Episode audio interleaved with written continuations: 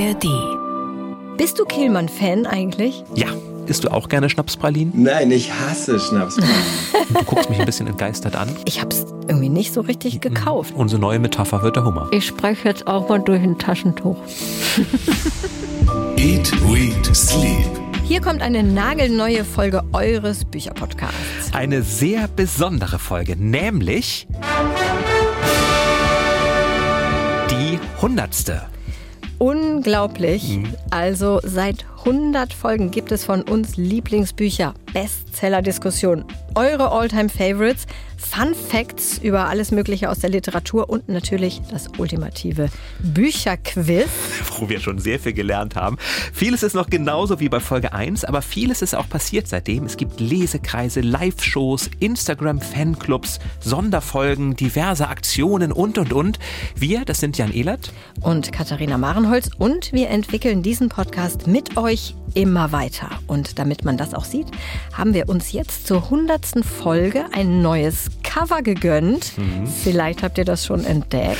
Und nicht nur das, es gibt auch ein neues Sounddesign. Das ist so ein bisschen kuscheliger. Schön, oder? Schön. Ich glaube, damit werden wir uns auch die nächsten 100 Folgen sehr wohlfühlen. Das glaube ich auch. Also, abonniert euren Bücher lesen Wohlfühl Podcast Eat Read Sleep am besten in der ARD Audiothek, dann verpasst ihr keine Folge. Und weil wir es gemütlich haben wollen, geht es erstmal um das Eat in unserem Namen, das natürlich wie immer etwas mit einem Buch oder einem Autor, in diesem Fall mit einem Buch und einem Autor zu tun hat. Die literarische Vorspeise. Und auf diese literarische Vorspeise habe ich mich schon sehr lange gefreut, Katharina. Aha. Ich wollte sie machen, seit ich damals das Buch gelesen habe. Und schau, ich habe es dir extra liebevoll verpackt, mhm. weil es ja auch ein Jubiläum ist heute. Ich kriege eine Pappschachtel. Oh, es sind Pralinen, würde ich mal sagen, oder Trüffel. Es sind Pralinen und zwar ganz besondere Pralinen. Jetzt sehen Bist sie erstmal schokoladig aus. Hier sind auch ein paar kleine Herzchen-Dekorationsteile. Ja, ich habe mir richtig Mühe gegeben diesmal. Entscheidend ist in diesem Fall die Füllung. Mhm. Und es gibt welche, die sind gefüllt mit Calvados, mit Baileys, mit Rum, mit einem Likör, der irgendwie seit 20 Jahren bei uns im Regal stand und ich auch nicht genau weiß, was es ist. Oh Gott. Denn es sind Schnapspralinen aus den Büchern von Marc-Uwe Kling, unserem heutigen Gast. Aha. Und zwar aus den Känguru-Chroniken und aus den Comics. Da ist das Känguru in einem Fort Schnapspralinen und gibt auch so Lebensweisheiten von sich. Das Leben ist wie eine Schachtel Schnapspralinen. Guck mal, da hast und du mich schon direkt jetzt quasi entlarvt als Nicht-Känguru-Chroniken-Leserin. Nichtsdestotrotz freue ich mich sehr, dass wir Marc-Uwe Kling heute zu Gast haben, weil die Community sozusagen schon durchdreht, dass der ja. heute bei uns zu Gast ist. Mein Humor ist es nicht ganz, aber deine anscheinend. Meiner und vor allem der Humor meines Mannes. Und ich kenne das Känguru in- und auswendig, weil er das immer zum Einschlafen als Hörbuch hört. Also es mhm. kann sein, dass ich gleich, wenn Marc-Uwe Kling anfängt zu sprechen, innerhalb von zwei Minuten schlafe. Das ist so der automatische Reflex. Aber nein, ich, ich habe es sehr, sehr gerne gehört. Könntest du was aufsagen aus dem Hörbuch? Da hatten wir nämlich auch eine ja. Stimme einer Hörerin, die meinte, ihr Sohn kann es komplett auswendig. Ich glaube, es beginnt mit Ding Dong.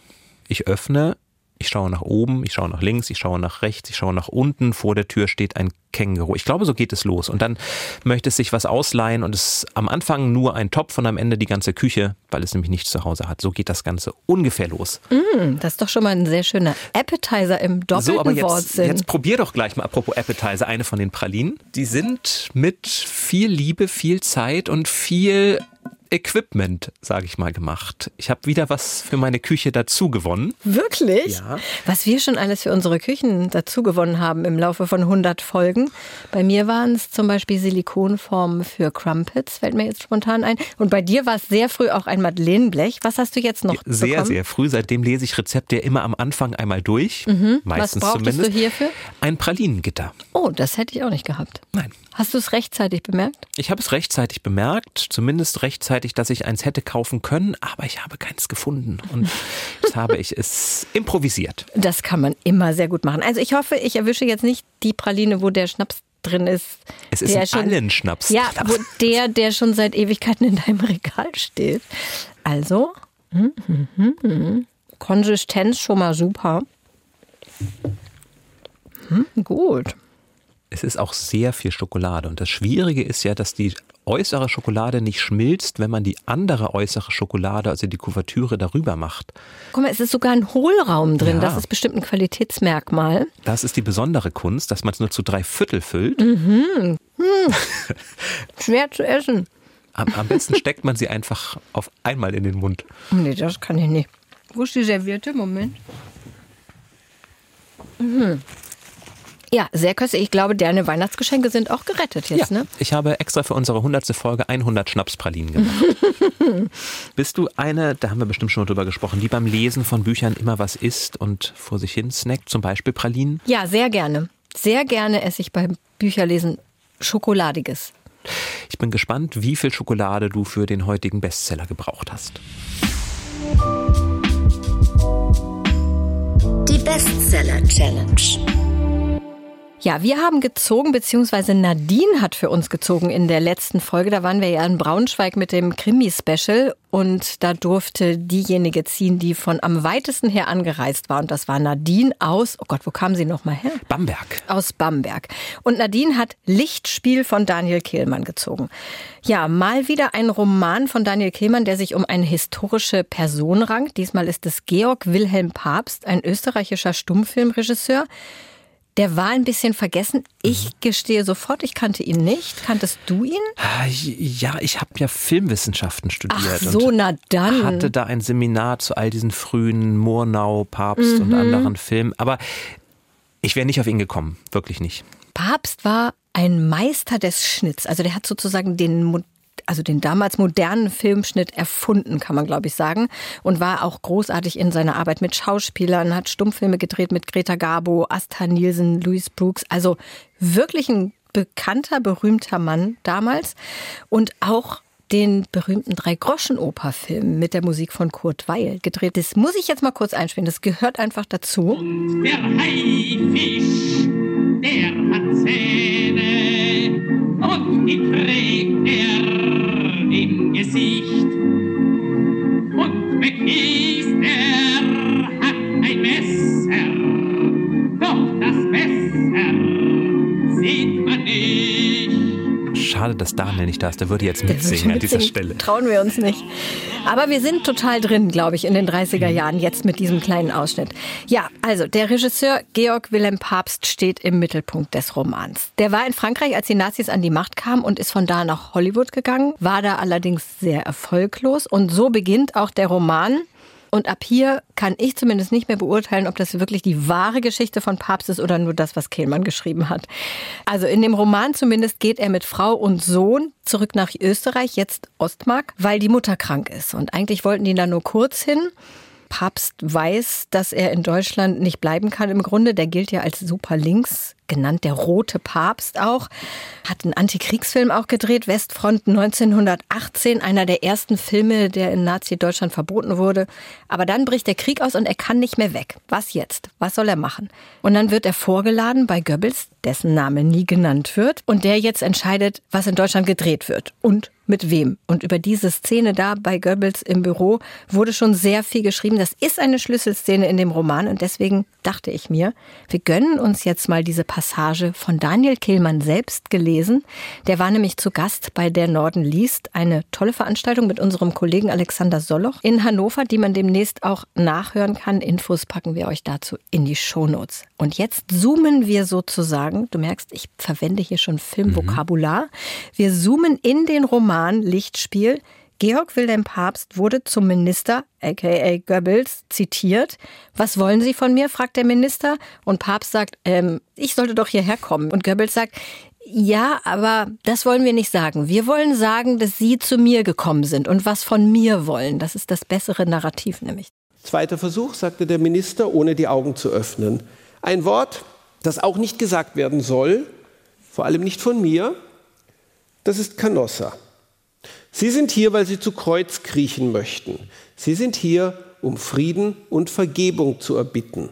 Und zwar von sich aus. Dann können wir weiterreden.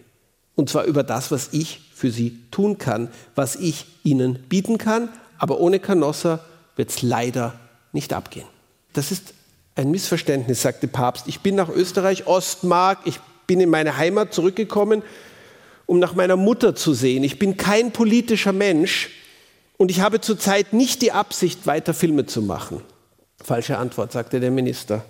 Falsche Antwort, falsche Antwort, falsche Antwort, falsche Antwort. Falsche Antwort. Beide schwiegen. Papst holte Luft, aber der Minister unterbrach, bevor er sprechen konnte. Jetzt wär's gut, wenn die richtige Antwort käme. Papst öffnete den Mund. Bedenken Sie, was ich Ihnen bieten kann, unterbrach der Minister. Zum Beispiel KZ jederzeit kein Problem, aber das meine ich ja gar nicht. Ich meine, bedenken Sie, was ich Ihnen auch bieten kann, nämlich alles, was Sie wollen. Jedes Budget, jeden Schauspieler, jeden Film, den Sie machen wollen, können Sie machen. Aber das wissen Sie. Deshalb haben Sie mich ja aufgesucht. Deshalb gehen Sie nach Canossa.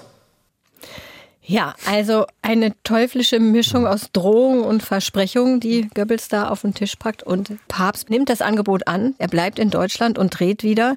Mehr will ich an dieser Stelle gar nicht verraten. Es passiert noch ziemlich viel. Ich meine, das hat fast 500 Seiten, das Buch. Und das Ganze wird ziemlich fulminant erzählt mit sehr vielen Perspektivwechseln, Verschiebungen der Wirklichkeit, filmischen Schnitten natürlich. Also Daniel Kehlmann hat seine Erzählweise dem Thema angepasst. Bist du Kehlmann-Fan eigentlich? Ja, und das zwar kam aus vollem Herzen. Aus, aus, vollem Herzen. Einer der ersten Beiträge, die ich für NDR Kultur machen durfte, war über die Vermessung der Welt, mhm. über das Hörspiel, was damals ganz frisch hier produziert wurde.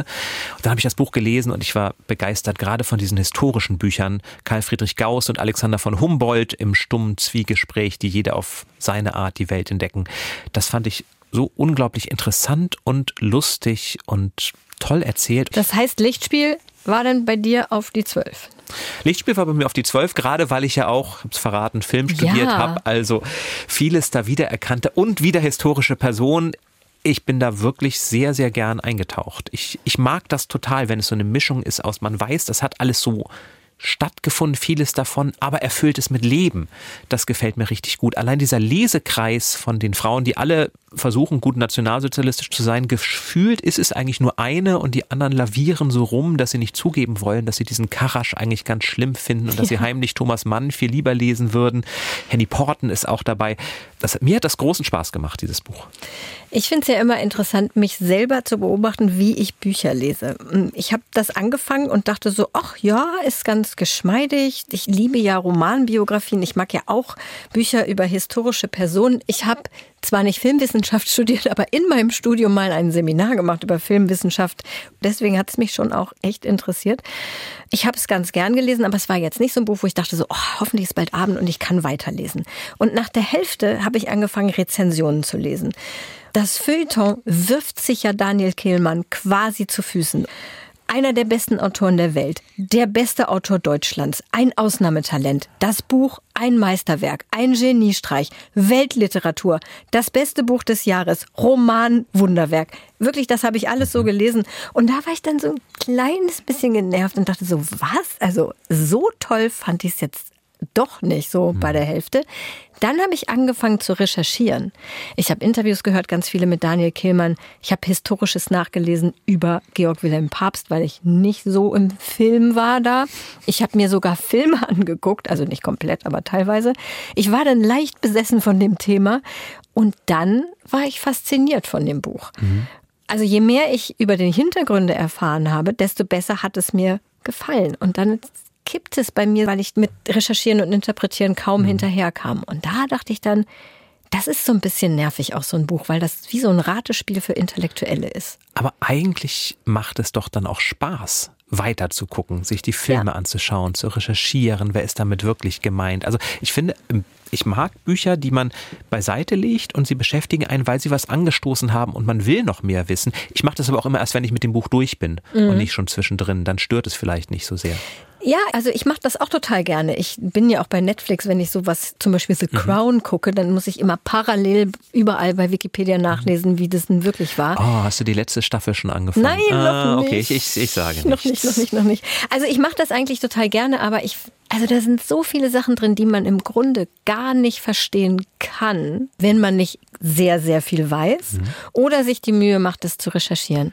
Und da stellt sich mir schon die Frage, Für wen ist das eigentlich gedacht, so ein Buch? Ja, aber, aber muss man denn immer alles verstehen? Ich meine, vieles, was, was er ja schafft, ist, finde ich, schon so eine Atmosphäre zu schaffen von dem Künstler, der da ist und irgendwie nicht so kann wie, also man, man spürt, glaube ich, schon, wie sich der Papst da immer weiter reinsteigert, immer weiter bereit ist zu verdrängen, was eigentlich um ihn herum passiert, nur wenn er seine Kunst machen kann. Und auch wenn man nicht jeden, jede Anspielung versteht, wenn man nicht weiß, wer sich hinter diesem Autorenpseudonym zum Beispiel, das alle Welt liest und der später auftaucht, verbirgt, kann man alles recherchieren, macht Spaß, funktioniert aber auch, wenn man es nicht weiß, finde ich.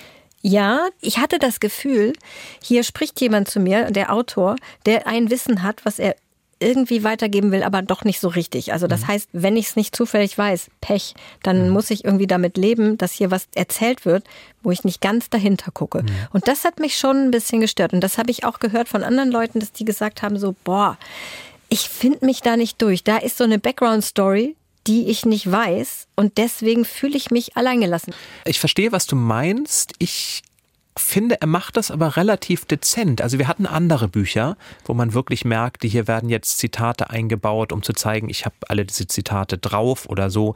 Und das Gefühl hatte ich nicht. Also natürlich gibt es Sachen, wenn man die nicht weiß, versteht man sie nicht gleich und muss sie dann nachrecherchieren oder eben auch nicht. Aber ich finde, er macht es nicht sehr aufdringlich, sondern er erzählt trotz allem eine starke Geschichte. Und das ist ja, obwohl man zum Beispiel relativ schnell ja etwas ahnt, worauf das Ganze am Ende hinzielt. Also es gibt einen Film, der verschollen ist offenbar. Das wird gleich zu Beginn in einer ersten, übrigens auch sehr, sehr toll, wirr, toll erzählten Rahmenhandlung aufgeworfen. Und da ist etwas in diesem Film, was ja zu so einer Art Höhepunkt wird. Und obwohl man das weiß, wenn es dann irgendwann kommt, wenn es soweit ist, ist das so erschütternd, so erdrückend, so bewegend, abstoßend alles zusammen. Das ist wirklich ganz, ganz große Kunst, finde ich, wer das hingekriegt hat. Ja, ich stimme zu und stimme nicht zu. Also ich bin wirklich zwiegespalten bei dem Buch, weil es mir echt total viel Spaß gemacht hat und ich hatte auch ein bisschen Zeit, um das alles zu recherchieren. Wie gesagt, ich habe die ganze Der Norden liest Veranstaltung, habe ich ja vorhin schon erwähnt, mir angehört, die auch toll ist. Also unbedingt nachhören, wenn die im Internet ist später. Ich meine, wir können auch noch mal einen kleinen O-Ton hören an dieser Stelle aus der Veranstaltung, wo er nämlich diese Goebbels-Szene erklärt. Also wirklich, das ist eine tolle Szene. Das ist wirklich ganz große Literatur, weil er auch diesen expressionistischen Filmstil da so cool unterbringt. Also Papst kommt in Goebbels Büro, was wahnsinnig riesig ist. Und da habe ich zum ersten Mal gestürzt. Ich so, hä? Wieso ist denn das so groß? Das ist doch Quatsch. Was soll denn das? Aber das ist dieser Expressionismus, diese Wirklichkeitsverschiebung, die da reingeht. Er geht und geht und kommt nicht an und kommt nicht an. Und dann ist Goebbels auch irgendwie zwischendurch zwei Personen. Dann ist er plötzlich unter dem Tisch. Und dann wurde Daniel Kehlmann halt gefragt, warum er das so angelegt hat. Und dann hat er das gesagt. Also man kann das auf verschiedene Arten lesen, diese Szene und diese Art, wie ich damit umgehe. Man kann sagen, der arme Mann steht so unter Stress, dass er sozusagen schon gar nicht mehr die Realität wirklich wahrnehmen kann, dass sich alles um ihn herum dissoziiert und zerfällt. Oder man kann natürlich auch sagen, dass es eine solche Intensität des Bösen ist, dass die Wirklichkeit selber sich sozusagen verkrümmt und verdreht. Oder man kann auch sagen, man hat so oft realistische Beschreibungen gelesen über irgendwelche Nazi-Größen, dass es einfach langweilig gewesen wäre für mich da die hundertste realistische Goebbels-Beschreibung zu verfassen und dass ich was anderes damit machen wollte. Alle drei Lesarten wären, glaube ich, richtig. Guck mal, das wusste ich zum Beispiel nicht. Ich finde es interessant, aber auch ohne das zu wissen, bleibt es ein tolles Buch. Ich glaube, man muss keine Angst haben, man muss sich auch nicht schlecht fühlen, wenn man Sachen nicht versteht. Überhaupt nicht. Entweder funktioniert die Geschichte auch ohne oder nicht. Und wenn Ja. nicht, dann gebe ich dir völlig recht. Dann wird es ein schwieriges Unterfangen. Ich würde sagen, es ist ein schönes Buch für in Häkchen Normalos. Es ist ein geniales Buch fürs Germanistik Pro Seminar oder für Leute, die Filmwissenschaften studiert haben. Es ist auf jeden Fall ein gutes Geschenk für den Schwiegervater. Kleiner Spoiler, der die göttliche Komödie gut kennt und sehr gern darüber doziert. Also ich glaube, man kann das sehr vielen Leuten zu Weihnachten schenken. Es ist schon eins der großen Bücher des Jahres. Das glaube ich auch. Ob es jetzt das Größte ist, ich glaube, mit solchen Superlativen sollte man sich immer ein bisschen zurückhalten. Generell. Aber es ist auf jeden Fall ein ganz, ganz tolles Buch. Aktuelle Bücher für dich. Ich habe in einem Newsletter vor einiger Zeit erzählt von einer Autorin, Jamaika Kincaid, die ich entdeckt habe, weil sie so eine der erweiterten Favoritinnen für den Literaturnobelpreis war. Und die lese ich ja immer alle, um sie kennenzulernen. Und von ihr war ich ganz begeistert. Das hatte ich im Newsletter erzählt und daraufhin habe ich eine ganze Menge Mails bekommen, unter anderem von Frauke, die sagte, sie sei so dankbar, dass ich sie erwähnt habe, denn auch sie begleitet Jamaika Kincaid schon sehr, sehr lange. Und Ulrike hat sogar ihre Examsarbeit über sie geschrieben und sagt, Annie John, der Roman, den ich da auch erwähnt habe, trägt sie wie einen kleinen Schatz mit sich herum. Deswegen dachte ich, komm, dann bringe ich das Buch nochmal mit, eben Annie John. Ist ja auch gerade neu. Gerade neu, erschienen. letztes Jahr bei Kampa erschienen. Jamaika Kincaid kommt aus Antigua, passt also auch in meine Rubrik. Ich lese Bücher, die etwas, die in Ländern spielen, die etwas weiter weg sind. Absolut, da hätte ich auch den Dartpfeil das nächste Mal Oh, hingeschossen. Antigua zu treffen, das wäre eine große Kunst. Und es spielt auch auf Antigua auf der Insel und zwar in der Kindheit. Es ist ein Coming-of-Age-Roman. Annie John, das ist die Protagonistin, ein Mädchen, das wird eben groß auf dieser Insel. Und was Jamaika Kincaid, finde ich, ganz großartig beschreibt, ist zum einen dieses Aufwachsen und dieses Bewusstsein, dass diese Einheit mit der Mutter irgendwann vorbei sein wird. Also dieser Moment, wenn man erkennt, die Liebe zur Mutter kriegt erste Brüche, weil man sich etwas anderes vorstellt beispielsweise. Das beschreibt sie hier. Der Hals tat mir weh von den Tränen, die ich gewaltsam zurückhielt. Von Zeit zu Zeit vergaßen wir beide den neuen Stand der Dinge und schlüpften in unsere alten Gewohnheiten, aber das dauerte nie sehr lange.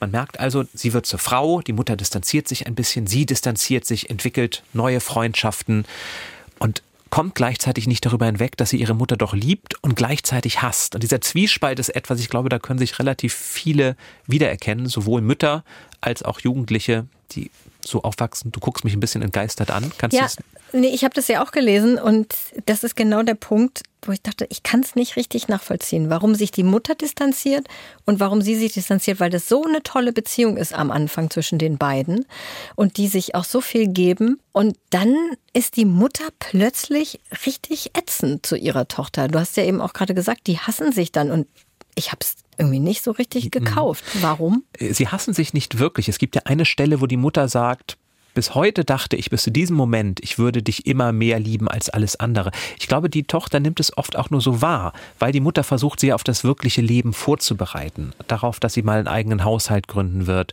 Darauf, dass sie vielleicht auch selber sagt, ich kann sie ja jetzt nicht mehr wie eine Sechsjährige behandeln. Aber ich, die Mutter liebt sie schon weiter. Das glaube ich schon. Aber sie ist sehr plötzlich sehr unangenehm zu ihr. Aus Sicht der Tochter, ja. Ah, du meinst, ich bin drauf reingefallen? Vermutlich, aber, aber vielleicht auch nicht, vielleicht ist es ja auch so. Ja, der Bruch kommt plötzlich, aber das, was dieser Bruch auslöst, das finde ich sehr, sehr stark beschrieben, dieses Hin- und Hergerissen sein. Und auch die Suche nach Freundinnen. Annie John hat dann auch, so scheint es, kleine lesbische Erfahrung, erste lesbische Erfahrung, ohne dass das aber auch allzu groß thematisiert oder problematisiert wird. Die sind eben einfach da. Sie lebt sie aus und ist in einer kolonialen Schule, denn Antigua gehört auch noch zu England. Und da gibt es auch so schöne Szenen, wenn beschrieben wird, dass sie sofort wusste, dass die Lehrerin aus England kam. Denn, ich zitiere sie, sah aus wie eine Kompottpflaume, die schon lange aus dem Glas genommen worden war und herumgelegen hatte. Und die hörte sich an, als hätte sie ihre Stimme bei einer Eule geliehen. Also solche Beschreibungen sind da. Oder Queen Elizabeth, die auf den alten Schulheften wohl drauf war, die als verschrumpelte alte Frau mit einer Krone auf dem Kopf dargestellt wird. Das hat Entschuldigung. mir große Freude gemacht. Es ist damit nämlich auch, und das hat mir auch Ulrike geschrieben, es ist auch eine Geschichte der Ablösung Antiguas vom englischen Mutterland quasi aus dem englischen Commonwealth. Also eine doppelte Mutter-Tochter-Trennungsgeschichte. Und das erklärt vielleicht auch ein bisschen besser, warum der Hass so plötzlich vorkam. Metapher, Metapher, Metapher. Metapher. Genau. Also, Jamaika Kincaid kann ich wirklich euch allen ans Herz legen und Ulrike und Frauke werden mir recht geben und Katharina auch mit Einschränkungen. Annie John heißt das Buch bei Kamper erschienen, hat 224 Seiten, kostet 22 Euro und ist von Barbara Henninges in ein, wie ich finde, wunderschönes Deutsch übersetzt worden. Ich habe tatsächlich auch eine Mail mitgebracht und zwar hat mir Carolina geschrieben und mir eine Krimireihe für Kinder ab 12 empfohlen, die sie sogar mit ihren Eltern zusammengelesen hat. Wells und Wong heißt die Reihe von Robin Stevens. Da geht es um Daisy Wells und Hazel Wong, zwei Mädchen, die im englischen Internat leben, da ein Detektivbüro gründen und Fälle lösen. Carolinas ganze Familie mochte vor allem die Figuren und sie schreibt, besonders gut finde ich, dass eine der Heldinnen, nämlich Hazel, aus Hongkong kommt. Damit ist es nicht nur eine Geschichte um das in Häkchen perfekte englische Mädchen, sondern es ist viel vielschichtiger und natürlich sind auch die Fälle total spannend. Soweit Carolinas Tipp. Und jetzt kommt mein Tipp obendrauf. Robin Stevens, die Autorin, hat nämlich jetzt eine Art Spin-off zu dieser Reihe geschrieben. Und da steht Hazel Wongs jüngere Schwester May im Mittelpunkt. Abteilung für undamenhafte Aktivitäten heißt diese neue Reihe und der erste Band spielt im Jahr 1940 May haut aus dem Internat, also auch aus, die ist auch in diesem englischen Internat und da haut sie ab, weil sie unbedingt Spionin werden will. Spione werden tatsächlich auch gesucht und zwar vom titelgebenden Ministerium für undamenhafte Aktivitäten. May wird also da in London vorstellig, blitzt allerdings ab, denn Spionieren das sei nichts für Kinder, sagt man ihr. Sie lernt aber Eric kennen und die beiden beschließen, auf eigene Faust zu ermitteln. Sie wissen auch genau, wo sie hin müssen, weil sie einen Zettel gefunden haben, aus dem hervorgeht, dass sich ein deutscher Spion in Elysium Hall in der Nähe von Coventry befindet. Sie schaffen es auch tatsächlich dahin zu kommen, geben sich als Evakuierte aus und fangen dann an, da zu ermitteln. Und ich sag's ja immer wieder, auch schon hier im Podcast, die britischen Kinderbuchautoren trauen sich einfach mehr als Deutsche. Krieg, ein Nazi-Spion, zwei Morde an nahen Verwandten einer Protagonistin, weitere Verwandte inklusive Kind sterben später, kleiner Spoiler, beim Bombardement von Coventry und Robin Stevens schafft es, all diese Dinge, all diese Ereignisse in eine witzige Detektivstory für Kinder zu packen. Und wirklich vor allem die ersten Kapitel sind große Kinderliteratur, weil hier in wenigen Sätzen der Krieg, die Situation in London 1940 aus der Perspektive einer Zehnjährigen geschildert wird. Naivität, Schrecken und Situationskomik all inclusive sozusagen. Ich finde es super, dass der Knesebeck Verlag das Buch trotzdem rausgibt. Ich könnte mir vorstellen, dass einige andere Verlage vielleicht gezuckt hätten. Aber die Bedenken zeigen sich dann doch an der Altersempfehlung. Der Verlag empfiehlt das Buch ab 12. Der englische Verlag empfiehlt das Buch ab 8. Also das ist schon echt ein Unterschied. Mhm. Ich würde, ich sag noch mal eine andere Zahl, werfe ich noch mal in den Raum. Ich würde es ab 10 empfehlen. Ab 12 ist, glaube ich, völlig unrealistisch, weil Zwölfjährige keine Bücher lesen, wo Zehnjährige die Helden sind. Stimmt, hätte ich auch nie gemacht. Oder? Ab 8 ist wirklich sehr ambitioniert. Also ich würde sagen, ab 10 kann man das total gut lesen. Abteilung für undamenhafte Aktivitäten. Spionieren ist kein Kinderspiel. Von Robin Stevens übrigens der zweite Band ist auf Englisch schon erschienen und der hat den Titel The Body in the Blitz. Oh. Also okay. die Leiche im Blitzkrieg. Und ich sag mal, das wäre in Deutschland kein Titel, der durch die Vertreterkonferenz geht. War vor allem nicht für Kinderbücher. Aber vor allem spannend. nicht für Kinderbücher. Ich, ich finde ja, ich habe das bestimmt häufiger zitiert, ist dieses tolle Zitat von C.S. Lewis, der gesagt hat, man soll Kindern nicht erzählen, dass es keine Drachen gibt, sondern wie man Drachen besiegen kann. Ich finde, das sollte man sich auch für Kinderbücher immer zu Herzen nehmen. Warum soll man von sich aus alles Böse aus der Welt rausnehmen? Die Kinder müssen ja auch irgendwie lernen, damit umzugehen. Ja, und wenn man das einfach so erzählt, wie es hier erzählt ist, großartig. Ich sag noch mal diesen Titel. Mhm. Er ist ein bisschen kompliziert. Abteilung für undamenhafte Aktivitäten. Spionieren ist kein oder ein Kinderspiel. Das K ist eingeklammert. Von Robin Stevens, übersetzt von Uli und Herbert Günther. 378 Seiten. Erschien bei Knesebeck, kostet 18 Euro. Und die Wells und Wong-Reihe nochmal von Carolina auch nochmal allen ans Herz gelegt. Die ist auch bei Knesebeck erschienen. Es gibt allerdings auch schon zwei Bände als Taschenbuch bei Carlsen. Mhm. Wir haben noch ein Buch gelesen und auch das könnte man vielleicht als Kinderbuch bezeichnen. Auch da geschieht ein Mord. Ist ein Kinderbuch, Ist oder? ein Kinderbuch und auch da geschieht ein Mord. Also es, es gibt sie doch, diese Bücher.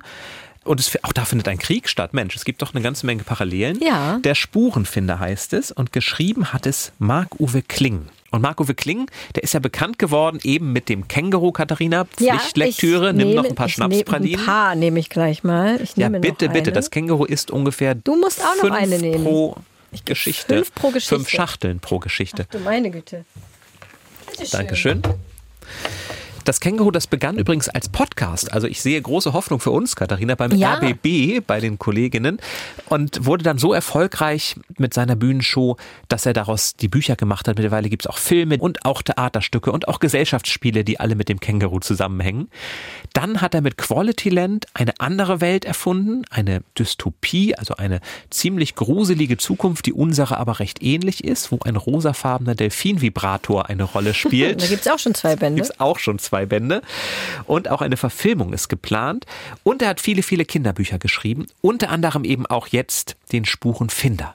Es ist ein Fantasy-Mystery- Krimi, Thriller, so ganz genau möchte er sich selber auf das Genre nicht festlegen, aber es ist auf jeden Fall eine Geschichte, die in einer Welt jenseits der Unseren spielt. Elos von Bergen ist ein berühmter Spurensucher und er hat sich mit seinen beiden Kindern, Zwillinge, nämlich Ada und Naru, in das kleine Dorf Friedhofen zurückgezogen, weil er als Spurenfinder einmal einen Nachtmagier entdeckt hat, der auf gar keinen Fall gefunden werden wollte und der wollte sich dann rächen und beinahe wären die Kinder ums Leben gekommen.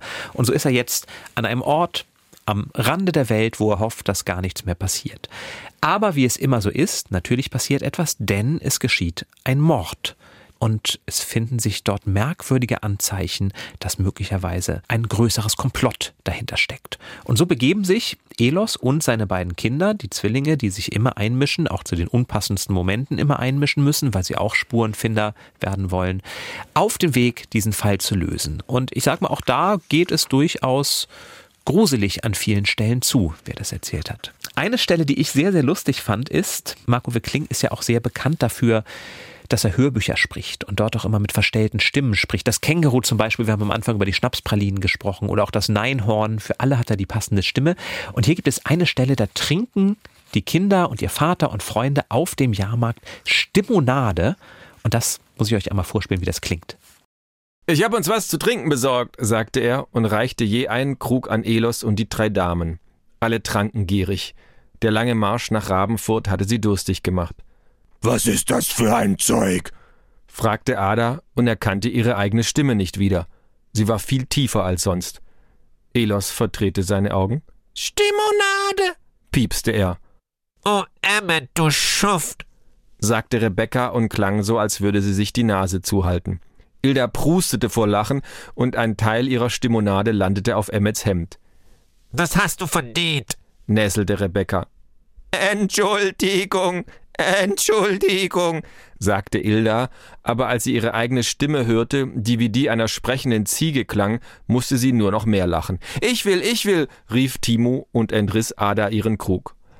Kinder, hört auf mit dem Blödsinn, schimpfte der kleine Junge kurz darauf mit tiefer Stimme. sonst drehen wir gleich wieder um. Also allein schon diese Idee der Stimonade fand ich ziemlich toll. ist ein sehr schönes Wort, finde ich auch. Stimonade. Konnte ich leider für dich nicht machen, genauso wenig wie die Feuerdrops, die so scharf sind, dass man damit tatsächlich Feuer speien kann. Ein Glück hast du die nicht gemacht. Stimonade? Da hätten wir vielleicht an unseren pangalaktischen Donnergurgler anknüpfen können und einfach uns was ausdenken können. Und Ja. Wildvitamintabletten mit, ich weiß nicht und mehr. Pfefferminztee und ich weiß nicht, was da alles noch drin gewesen ist. Mal schauen, wie er es denn schafft, so unterschiedliche Stimmen immer sich auszudenken und das können wir ihn jetzt fragen. Heute zu Gast bei Eat, Read, Sleep. Herzlich willkommen, Marc-Uwe Kling. Ich freue mich sehr, dass du da bist. Hallo, guten Tag. Ich habe es vorhin schon erzählt. Als ich hörte, dass du kamst, da war mir sofort klar, was ich diesmal als Vorspeise mitbringen muss. Ich habe mich da so drauf gefreut und habe jetzt ein riesiges Glas voller Schnapspralinen hier stehen, die wir gerade essen. Bist du da ein bisschen neidisch? Isst du auch gerne Schnapspralinen? Nein, ich hasse Schnapspralinen. Wirklich, ich, also äh, das ist nicht gelogen in den Büchern. Und ich kriege aber so oft welche geschenkt, Oh, oh. dass ich mich schon oft geärgert habe, dass ich nicht was anderes genommen habe, auf das das Känguru steht. Etwas, das ich auch mag. Oh, die armen Fans. Aber die ihr das mögt jetzt die hören. Schnapspralinen, ja? Naja, ich habe sie selbst gemacht. Katharina muss jetzt also Okay. Ja sagen. Ja, ich habe ich hab eine gewisse Schwäche für Schnapspralinen. Ich esse sogar manchmal Moncherie. In seltenen Ausnahmen. Aber wenn du sagst, du kriegst immer noch so viele Schnapspralinen geschenkt, das Känguru hängt dir immer noch nach. Da wirst du immer noch ganz oft drauf angesprochen, vermute ich, oder? Wohnt es noch bei Ähm, dir? Ja, ja, das lebt noch bei. Wir sind auch noch Freunde. Ist alles, alles cool. Also ich habe keinen Stress mit dem Känguru. Das ist auch. Ich freue mich, dass die Leute das Känguru mögen. Wobei ihm das Neinhorn so langsam den Rang abläuft. Das stimmt, das habe ich auch gemerkt. Wir, wir kündigen ja unsere Gäste immer bei Instagram an. Und die Community war total begeistert, dass du kommst. Und sie durften dann auch Fragen schicken. Die meisten waren zum Känguru. Und die dringendste Frage, zum Beispiel von Birgit, Elisa, Anja und vielen weiteren Hörerinnen, wird es einen neuen Känguru-Band geben? Lass uns das am besten gleich abhandeln. Ähm, vielleicht irgendwann. Das Also ich- hoffen. Ja, auf jeden Fall. Es gibt Hoffnung. Ich habe grundsätzlich schon Lust. Ich habe nur gerade zu viele andere Ideen, die vorher sich angestellt haben. Okay. Und Tina fragt für ihre Tochter, wann hat das Känguru Geburtstag? Das finde ich sehr nett. Das ist so eine typische Kinderfrage. Ja, das ist genauso wie die Frage nach dem Vornamen des Kängurus. Natürlich hat das Känguru einen Vornamen, aber ich darf den nicht verraten. Das ist Datenschutz. So ist es mit dem Geburtstag auch. Das haben wir ganz am Anfang vereinbart. Ich darf über das Känguru schreiben, aber ich darf nicht sagen, wie es heißt und ich darf nicht sagen, wann es Geburtstag hat. Okay, das verstehen wir natürlich. Aber vielleicht kannst du uns verraten, warum wurde es am Ende ein Känguru und nicht ein anderes Tier, zum Beispiel ein Warzenschwein oder ein Wombat, möchte Simone wissen. Ich stelle mir das voll unangenehm vor, mit so einem Warzenschwein zusammenzuleben. Im Gegensatz zu mit einem Känguru. Stimmt.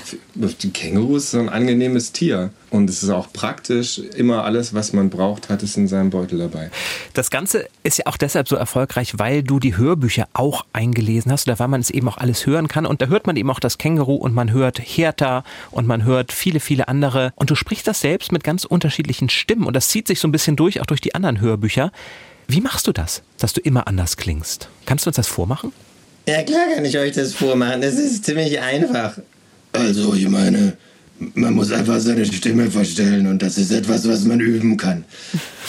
ähm, es kommt über die Jahre über die Bühne, würde ich sagen. Beim Känguru hat das auch angefangen. Das war ja ein Radio-Podcast. Und dann haben sie gesagt, lies einfach wie üblich und wir pitchen das Känguru. Ähm, also, ne, dann, wir machen es am schneller machen. Computer höher. Und ich dachte so, oh Gott, bitte nicht.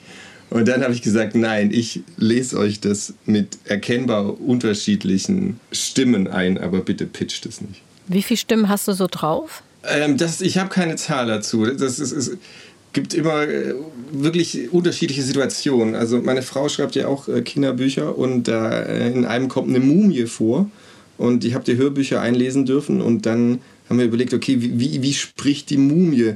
Bis wir irgendwann dabei gelandet sind, dass ich mir immer ein Taschentuch vor den Mund gehalten habe, wenn die Mumie gesprochen hat. Könnte ich kurz die Äh, das- Mumie hören? Ja, hast du ein warte. Taschentuch dabei? Ja, ja, ich, warte, ich habe ein Taschentuch. Die Mumie klang dann ungefähr so.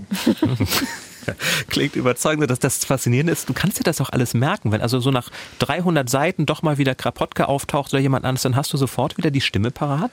Da kann man natürlich tricksen. Man hat ja einen Regisseur oder eine Regisseurin da sitzen und dann sagt man, ähm, wie klang Krapotke nochmal? Und dann lasse ich mir das einspielen. Wir haben übrigens auch ähm, eine sehr interessante Frage, finde ich, von unserem Lesekreis in Regensburg bekommen. Und zwar, was ist deine politische Haltung? Und um das noch so ein bisschen zuzuspitzen von Beke, wie frustriert bist du, dass Leute Kapitalismus weiterhin geil finden? Tja, das sind harte Fragen hier bei uns. Ja, ja, alles klar. Also ich denke, meine politische Meinung ist äh, ein gesunder Menschenverstand. Äh, Aber das ist natürlich meine Meinung. Andere Leute denken, ich bin extrem weit links damit. Ich finde es sehr schwer, aktuell nicht hart frustriert zu sein, wenn ich Nachrichten lese. Ich möchte unbedingt ein Känguru-Zitat unterbringen. Ich bin Kommunist, was sind Sie so? Ich bin Anarchist. Cool, dann können wir Freunde sein bis zur Revolution. Dann wird es natürlich schwierig. Also Anarchismus und Kommunismus geht nicht gut zusammen?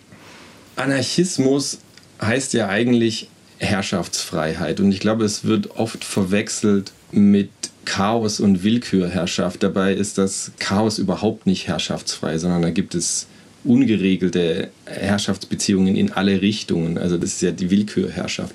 In einer Känguru-Geschichte sagt Hertha, die Freiheit, meine Faust zu schwingen, endet dort, wo die Nase des anderen beginnt. Ähm, ich, das Thema ist so groß, ich weiß gar nicht, wo ich ansetzen soll. Ja. Also dieses Buch, ja, der Spurenfinder, war für mich auch ein Urlaub vom Doomscrolling. Ja, also einfach mal was komplett anderes zu schreiben und diese Verzweiflung loszulassen, weil man liest diese Nachrichten und man wird ja fast depressiv, weil man sich auch so machtlos fühlt. Und ich glaube, dann ist es auch völlig okay, mal Urlaub davon zu nehmen und ein, schönes Buch zu lesen. Aber das Oder zu euch schreiben. Nicht zu, oder zu schreiben. Ja. Und das Besondere ist, du hast es ja diesmal mit deinen beiden Töchtern zusammengeschrieben. Wie kann ich mir das vorstellen, ganz konkret? Sitzt ihr da wirklich zu dritt vorm Computer und jeder darf mal einen Satz schreiben oder wie hat das funktioniert? Ja, wir saßen zu dritt vor dem Computer und haben zusammen geschrieben. Also wir hatten immer schon so einen relativ guten Plan, wo wir hinwollen. Das heißt, wir haben das ganze Buch geplottet, bevor wir angefangen haben zu schreiben. Dadurch sind wir auch gut durchgekommen. Mir hat es beim Schreiben noch nie so viel Spaß gemacht. Also es war wirklich mein schönstes Buch. Auch das Känguru wird ja übrigens viel von Kindern gelesen, also ab einem bestimmten Alter. Hast du damit eigentlich gerechnet? Ich glaube, du hast wirklich eine richtig große Fangemeinde, auch so unter hm, 12-, 14-Jährigen. Ja, das ist so und damit habe ich nicht gerechnet. Ich glaube, dass die Bücher auf verschiedenen Ebenen funktionieren und dass da einfach für verschiedene Altersgruppen was drin ist. So dass manche Witze vielleicht für die Zwölfjährigen noch nicht richtig verständlich sind, weil sie sich auf irgendwelche philosophischen oder politischen Bezüge beziehen. Toller Satz, Bezüge beziehen. ähm, Könntest im Radio arbeiten. aber es gibt halt diese, dieses Grundmuster des äh, frechen Tieres, das sich nichts gefallen lässt, das, glaube ich, den Kindern auch schon Spaß macht. Bist du denn manchmal bei Lesungen so im Gespräch, auch gerade so mit dieser jüngeren Altersgruppe? Ja, die, die kommen und dann sagen die immer so ganz weirde Sachen und ich denke so, mhm. Und fünf Minuten später fällt mir ein, dass sie irgendeine Geschichte aus dem zweiten Band zitiert haben. Irgendwas, was das Känguru da sagt. Und ich habe das schon längst vergessen, aber sie haben das hundertmal gehört und kennen die Bücher viel besser als ich. Oder mir wird was gereicht mit einem Halt mal kurz und so. Ja, das kann ich mir vorstellen, dass da teilweise wirklich die Fans die Bücher besser kennen als der Autor selber bei solchen, sondern wenn die das echt hundertmal hören und wie gesagt einiges ja auch wirklich mitsprechen können. Das ist doch irre. Für welche Zielgruppe ist denn jetzt der Spurensucher? Ist das für Kinder? Ist das für Erwachsene? Ist das für alle mit Freude an Fantasy? Ich würde sagen, es ist für alle, aber erst so ab zwölf, weil es geht ja schon um einen Mord. Und das ist auch interessant, ja, weil als die Kinder gesagt haben, sie wollen was mit mir zusammen schreiben, da dachte ich, okay, dann lass uns ein Kinderbuch schreiben. Und sie waren so, wir schreiben auf gar keinen Fall ein Kinderbuch. Wir schreiben einen Thriller wie ja, Fitzek. also der Mord und äh, die ganze Backstory und so, das, das wollten die Mädchen so. Ich, ich wollte immer ein bisschen entschärfen, aber die waren, nein, nein, das muss spannend sein. Und dann war es aber auch interessant, als wir dann, das war beim Plotten, ja, und als wir dann angefangen haben zu schreiben und sie die Figuren kennengelernt haben und lieben gelernt haben und mochten, dann waren sie immer so, aber nein, muss dem das jetzt passieren? Kann er Ja. nicht einfach nur ohnmächtig sein und so? ja. Also doch nicht so wie Fitzek. Apropos Kinderbuch, ich muss es noch unterbringen, weil wirklich die Community dringend, dringend wissen muss, ob es und wann es einen weiteren Neinhorn-Band gibt. Also das Neinhorn, dieses trotzige Einhorn, das sich mit Ja. drei anderen unangepassten Wesen, sage ich mal, zusammentut, das ist ja auch ein super großer Erfolg. Kannst du den Fans dann ein bisschen Hoffnung machen? Ja, da kann ich sogar mehr als Hoffnung machen. Den habe ich schon geschrieben.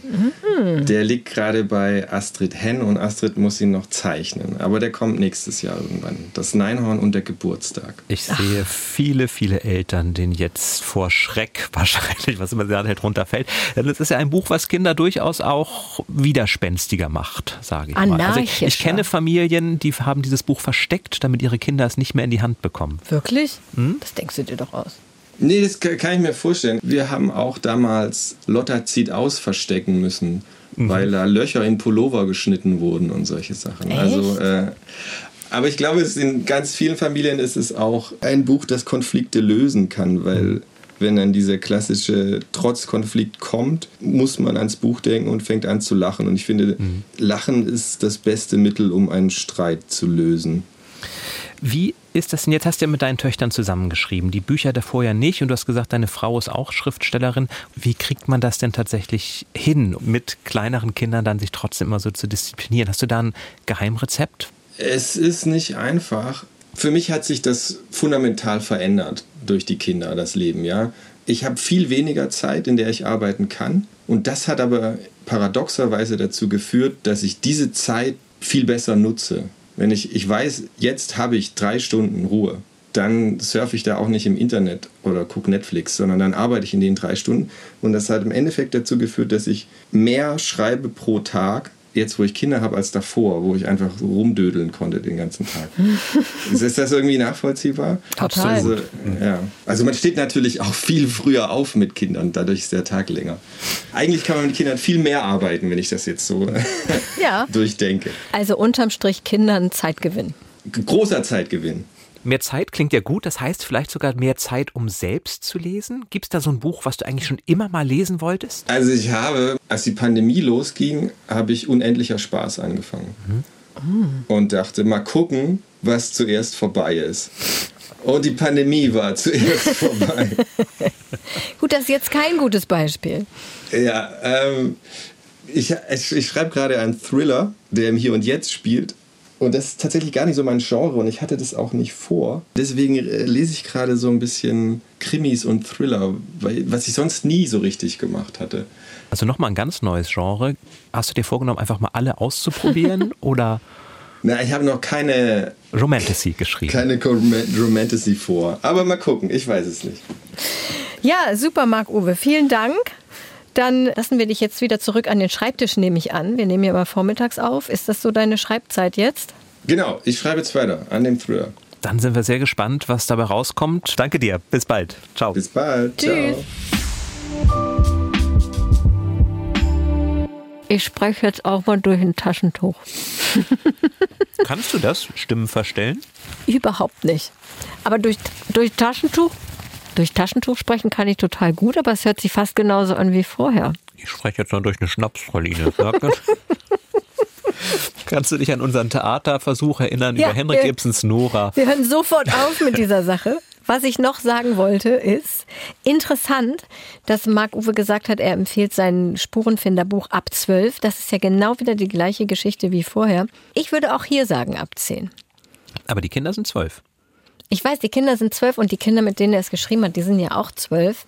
Ich würde trotzdem sagen, es ist eher ein Buch ab 10. Aber es ist nur meine persönliche, individuelle Meinung. Ja, und der Mord ist jetzt auch nicht so Nee, schlimm nicht so dargestellt. Aber das ist, deutsche Autoren haben so, ein, so eine Hemmschwelle. Sobald es irgendwie ein bisschen gruselig wird, ist sofort alles ab 12.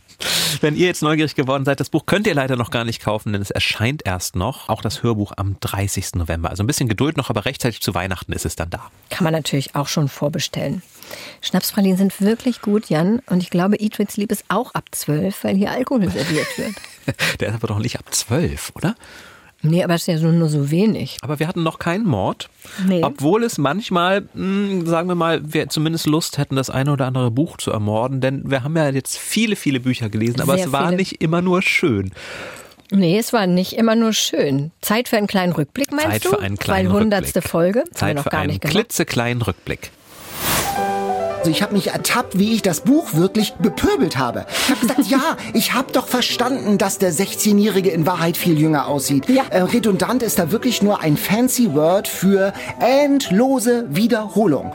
Es ist einfach nur so eine wirklich widerlich zu lesende Szene da reingeschrieben. What for? Also auch zum Beispiel ein paar Seiten aus Sicht einer Bettwanze zu schreiben. Kann man vielleicht machen, aber das muss irgendwo hinführen. Und worüber reden die alten Männer, wenn sie da beisammen sind? Nein, sie reden nicht über Bücher. Sie reden über Sex. Sie reden darüber, dass der alte Mann sagt, ach Mensch, wenn du an mich denkst, denkst du doch hoffentlich an den Schürzenjäger, der immer noch hinter jedem Rock hier ist. Und solche, da war ich fassungslos. Oh Gott, das habe ich, glaube ich, machen kann. überlesen. Angeblich haben ja 13 Leute Ja. ja. mitgeschrieben. Ich sag mal, ein Lektor war wohl nicht dabei. Es sagt ja gefühlt auf jeder dritten Seite plötzlich jemand, ich bin dein Vater, das ist deine Mutter, ich bin dein verschollener Cousin. Und ich war wirklich völlig raus. Oh mein Gott. Ich hätte eigentlich gerne hier so einen extra Jingle noch gebaut, der ungefähr so lautet wie Ding, Ding, Ding, Ding. Kein Geschenketipp. Wer will denn davon mehr als ein Band lesen? Es tut nicht weh, Ja, aber es gibt so viele auch. gute Kommissarinnen und Kommissare, da braucht es diesen wirklich nicht. Er sagt an der einen Stelle, also, ach, wenn man die Zeit totschlägt, was für ein grausames Wort. Waste of time, waste heißt ja Müll. Da habe ich gedacht, ja, ja, so geht es mir gerade mit deinem Buch. Das Einzige, wobei mir wirklich das Buch geholfen hat, ist einzuschlafen. Nach fünf Seiten war ich bettschwer.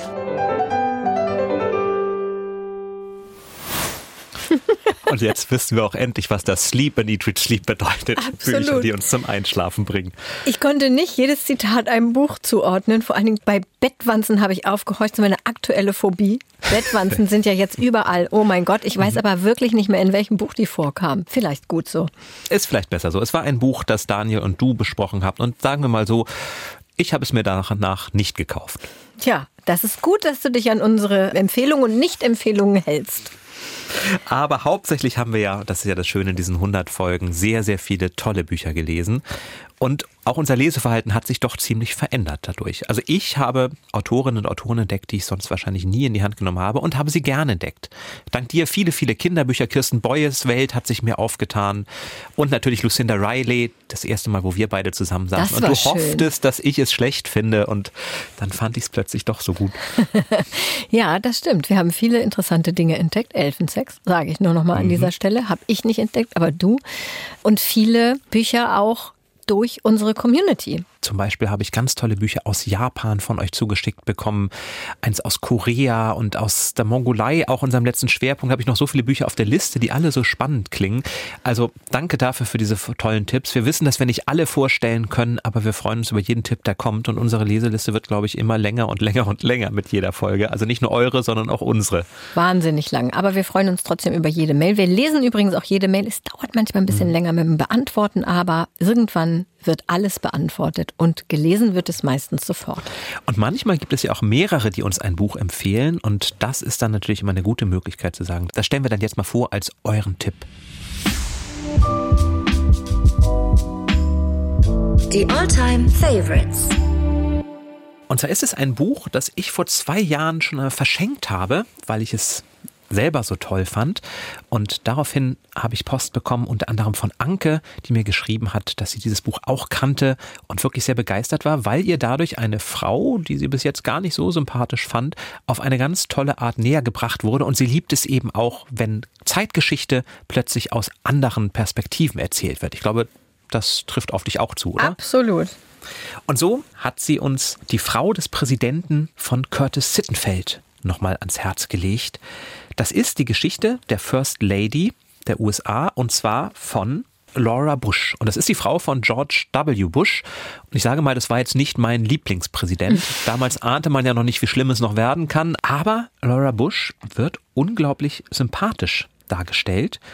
Es ist ein fiktives Buch auf der einen Seite. Also sie heißt in dem Buch anders. Sie heißt Alice Lindgren angelehnt wahrscheinlich an Astrid Lindgren. Aber es ist relativ schnell klar, dass die beiden sehr viel gemeinsam haben. Unter anderem sind sie nämlich beide mit einem schweren traumatischen Erlebnis als Teenager konfrontiert gewesen. Sie haben den Tod eines Mitschülers nicht nur miterlebt, sie sind mit daran schuld gewesen. Sowohl Alice Lindgren als wohl auch Laura Bush, das wusste ich schon gar nicht. Beide arbeiten zunächst als Bibliothekarin, beide starten ein Alphabetisierungsprogramm. Also viele, viele Parallelen und auch beider Männer ist nicht wirklich mit Genialität gesegnet, aber dafür trotzdem ein netter Mann. Und das erzählt jetzt Curtis Sittenfeld aus der Perspektive von Alice Lindgren, aka Laura Bush. Wie hat sie diesen Mann kennengelernt? Wie hat sie so lange mit ihm ausgehalten? Es gibt auch Sexszenen, die damals 2008, als es veröffentlicht wurde, für einen großen Skandal sorgten, weil man doch sowas über die Frau des Präsidenten nicht wirklich wissen möchte. Oder die Frau des, des bald nicht mehr Präsidenten. Aber Sittenfeld selbst sagt, obwohl sie bekennende Demokratin ist, Laura Bush hat sie so fasziniert und so begeistert. Und faszinierenderweise die Beliebtheitsraten für Laura Bush lagen immer bei 80 Prozent. Sie ist wirklich eine der beliebtesten First Ladies damals gewesen. Und das erzählt zu bekommen aus dieser Perspektive einer sehr einfühlsamen, sehr nachvollziehbaren, wie dieser Schuldkomplex eben auch etwas wird, mit dem sie sich ihr Leben lang abarbeitet und so versucht, die Welt zu einem besseren Ort zu machen. Das hat mich und Anke und auch Friederike, die geschrieben hat, sehr begeistert.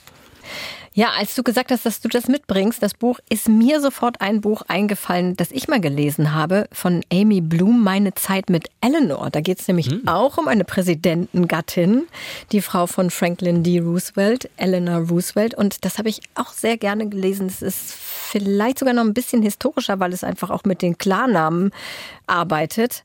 Fängt an 1932, als die Reporterin Lorena Hickok nach Washington kommt, um über den Wahlkampf zu berichten, der da gerade in einer heißen Phase ist.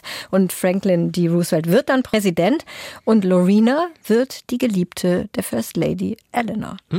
Und das beruht auf Tatsachen. Lorena Hickok, genannt Hick, Die war eine der bekanntesten Journalistinnen in dieser Zeit und hatte zusammen mit Eleanor Roosevelt die Idee für eine Pressekonferenz, eine wöchentliche Pressekonferenz nur für Frauen, also nur für Journalistinnen. Einmal in der Woche wurden dann nur Journalistinnen eingeladen. Das war damals erst eine Riesensensation und ein Ärgernis, aber dann einfach auch eine Erfolgsgeschichte.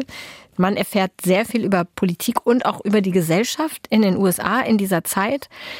Amy Bloom, meine Zeit mit Eleanor, auf jeden Fall auch ein lohnendes Buch, wenn man sich für das Privatleben von Präsidentinnen der USA interessiert. Nee, von Präsidenten Gattinnen der USA interessiert. Es erschien bei Atlantik, gibt es inzwischen auch schon als Taschenbuch. Das Quiz. So, folgender Deal. Für jede falsche Antwort isst du eine Schnapspraline. Oh Gott. Hoffentlich hast du nicht so viele Zusatzfragen. Doch, ganz viele. Also, Joe Biden ist derzeit der 46. Präsident der USA. Das gebe ich dir schon mal als kleinen Kontext.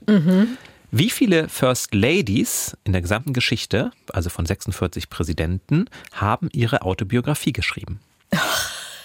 Jan ist bekannt für unlösbare Quizfragen. Ich habe Aber ja ein, gut, ich ich habe ja kann ein Multiple Choice. Ich meine, guck mal, es ist eine Zahl zwischen 0 und 46. Mhm. Und da du ja weißt, dass Michelle Obama eine Biografie geschrieben hat, ist es eine Zahl zwischen 1 und 46. Und so kannst du dich annähern. Okay, dann hau mal das Multiple Choice raus. 13, 23, 33 oder 43? Also ich schließe mal 43 schon mal aus, 33 auch. Man hat ja auch nicht so viel Zeit als Präsidentengattin. Ich sag 13. Und das ist richtig. Ha, so ein Glück. 13. Die erste war Julia Dent Grant. Julia Grant von Ulysses Grant, die die erste, die sie wirklich veröffentlicht hat. So richtig ging das aber tatsächlich erst im 20. Jahrhundert los, dass Präsidentengattinnen anfingen, First Ladies anfingen, ihre Biografien zu schreiben. Aber Zusatzfrage, wie viele Autobiografien haben diese 13 denn geschrieben? Hast du dafür jetzt auch Multiple oder soll ich jetzt mal einfach ein Wild Guess irgendeine Zahl und dann muss ich eine Schnapspraline essen? Ähm, ich sag mal 13 Leute, vielleicht haben einige zwei geschrieben. Ich glaube nicht, dass irgendjemand drei geschrieben hat. Das haben auch nicht alle zwei. 13 mal 2, 26, ziehen ein bisschen ab. 20. 22? Das lassen wir gelten. Das lassen wir gelten. Allein Eleanor Roosevelt hat vier geschrieben. Ah, Hat dann aber in ihrer letzten geschrieben, für alle, die meine drei anderen nicht lesen wollen, habe ich jetzt nochmal das Wichtigste zusammengefasst. das ist sehr, das ist ein Service, Servicebiografie. Meine erste Kategorie Fun Fact. Damit kommen wir auch zurück zu einem Buch, was wir hier besprochen haben. Daniel Kehlmann. In Daniel Kehlmanns Roman Lichtspiel kommen sehr viele reale Personen vor. Wir sprachen schon darüber. Es gibt aber auch Romane von anderen Schriftstellern, in denen Daniel Kehlmann als reale Person vorkommt. In welchen zum Beispiel? A. Das bin doch ich von Thomas Glavinitsch. B. Echtzeitalter von Tonio Schachinger, Buchpreisgewinner dieses Jahr. C. Eurotrash von Christian Kracht, auch schon hier besprochen im Podcast. Oder D. In allen drei. Vom Bauchgefühl würde ich sagen, in allen drei, auch wenn ich nicht alle drei gelesen habe. Aber ich traue es allen dreien zu. Das ist richtig. Und ich habe hier noch, noch einen O-Ton von Daniel Killmann. Ich bin jetzt so ein Daniel Killmann-Fan. Ich habe noch einen O-Ton von ihm mitgebracht zu dieser Auflösung, was er nämlich dazu sagt, dass er in so vielen Romanen vorkommt. Ich habe tatsächlich ja auch reale Figuren, also schon verstorbene, aber doch zu Romanfiguren gemacht und ganz schön viel erfunden dabei immer wieder. Das heißt, es wäre sehr merkwürdig, wenn ich mich jetzt über solche Bücher beklagen würde.